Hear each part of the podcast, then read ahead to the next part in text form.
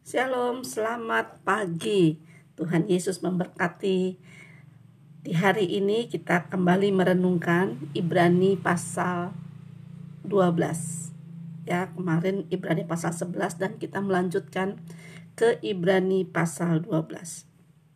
Yang dan kita akan merenungkan bersama-sama yaitu ayat pertama yang berbunyi karena kita mempunyai banyak saksi bagaikan awan yang mengelilingi kita, marilah kita menanggalkan semua beban dan dosa yang begitu merintangi kita dan berlomba dengan tekun dalam perlombaan yang diwajibkan bagi kita.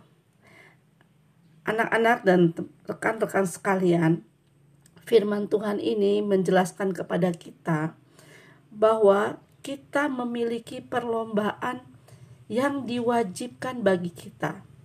Arti kata wajib itu harus, tidak bisa tidak.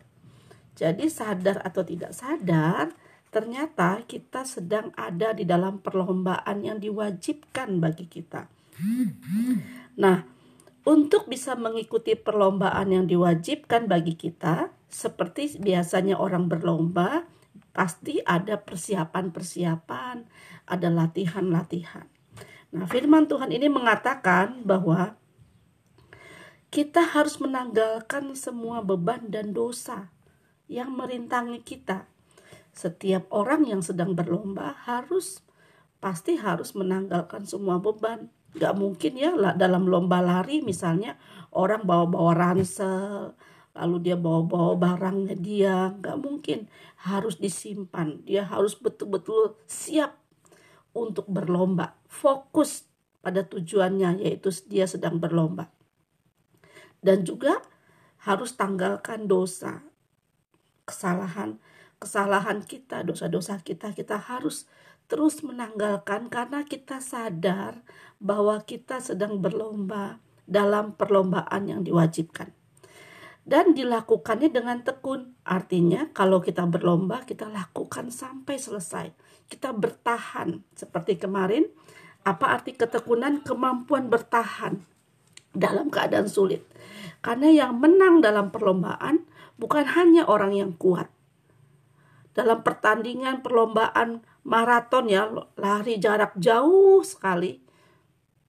Yang menang bukanlah orang yang cepat di awalnya cepat bukan saja tapi orang yang terus bertahan bertahan sampai selesai ya kita harus menjadi orang-orang yang bertahan melakukannya sampai selesai. Anak-anak dan semua rekan-rekan, apa perlombaan yang diwajibkan bagi kita?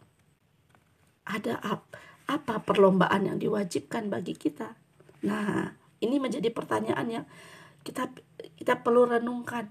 Kalau memang ada perlombaan yang diwajibkan, apa kan saya masih sekolah, saya kan masih bekerja dan sebagainya. Apa perlombaan yang diwajibkan? Hari ini saya hanya akan membagikan dua hal saja tentang perlombaan yang diwajibkan bagi kita. Yang pertama adalah diambil dari kitab kitab Yohanes pasal 15 ayat 16. Ya, yang berbunyi bahwa bunyinya begini. Bukan kamu yang memilih aku, tetapi akulah yang memilih kamu, dan aku telah menetapkan kamu supaya kamu pergi dan menghasilkan buah, dan buahmu itu tetap, supaya apa yang kamu minta kepada Bapa dalam namaku diberikannya kepadamu.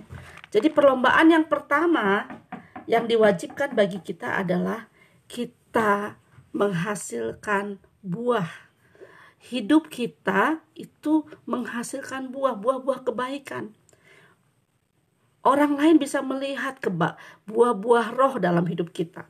Orang lain bisa melihat karakter-karakter ilahi dalam hidup kita. Nah, itu perlombaan yang diwajibkan selama kita bekerja, selama kita belajar, selama kita hidup. Kita harus terus-menerus ya e, mengikuti perlombaan ini yaitu perlombaan untuk menghasilkan buah roh. Jadi perlombaan ini bukan bersaing dengan orang lain, tetapi kita justru mengeluarkan potensi terbaik kita. Kita kita bisa melepaskan potensi itu karena Tuhan sudah ada dalam diri kita. Ya, itu perlombaan pertama. Perlombaan pertama kita adalah menghasilkan buah-buah yang tetap.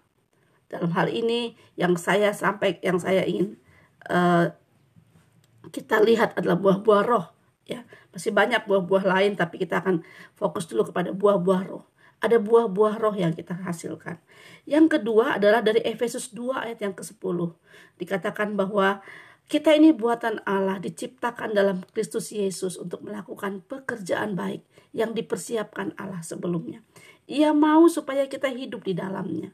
Yang kedua adalah perlombaan kita adalah untuk kita melakukan pekerjaan baik yang sudah Tuhan siapkan bagi kita.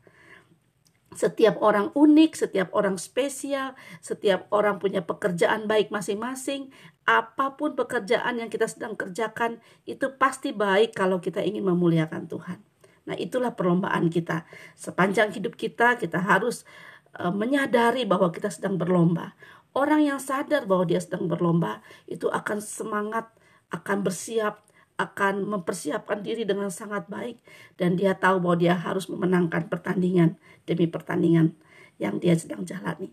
Selamat bertanding dalam pertandingan iman. Tuhan Yesus memberkati.